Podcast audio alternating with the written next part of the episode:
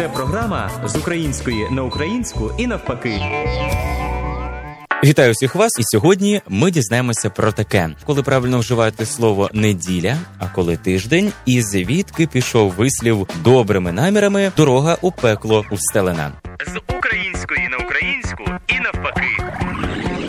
Дуже часто можна почути ось такі вислови: я цілих дві неділі готувався до цієї контрольної роботи. А чи правильно так казати? Що таке неділя, а що таке тиждень? Неділя за визначенням словника це назва сьомого дня тижня, день відпочинку. У неділю рано. Тиждень це сім днів. Протягом усього тижня я готувався. Я протягом двох тижнів готувався до цієї контрольної роботи, а не готувався дві неділі. Тобто дві неділі або дві суботи, дві п'ятниці і так далі. Правильно казати, два тижні. З української на українську і навпаки.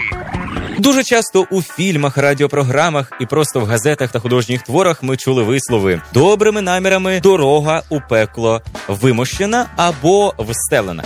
Звідки пішов цей вислів? Це напівжартівлива приказка афоризм, що слугує своєрідним переконанням у тому, як важко інколи людині отриматися від спокуси, навіть тоді, коли вона твердо вирішила змінитися на краще. Добрі наміри далеко не завжди здійснюються і не приносять порятунку. Вислів вперше приписується англійському письменнику і лексикографу Семюелю Джонсону. Про що ми дізнаємося із твору його біографа Джеймса Бросвелла життя Самуеля Джонсона. У подібній формі вислів знаходимо також у Вальтера Скотта, який у свою чергу приписує його одному із англійських теологів 17 століття. Проте вже апокрифа від грецької апокрифу таємничий старого заповіту у книзі премудрості Ісуса Навина, сина Сіраха, 21 розділ, 11 вірш, знаходимо шлях грішників вимощений каміннями, але у кінці його провалля пекла. Можливо, звідки і пішов цей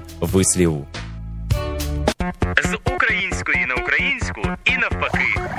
На цьому наша коротенька мовознавча рубрика завершується. Дякую всім за увагу та до нових зустрічей в ефірі. З української на українську навпаки.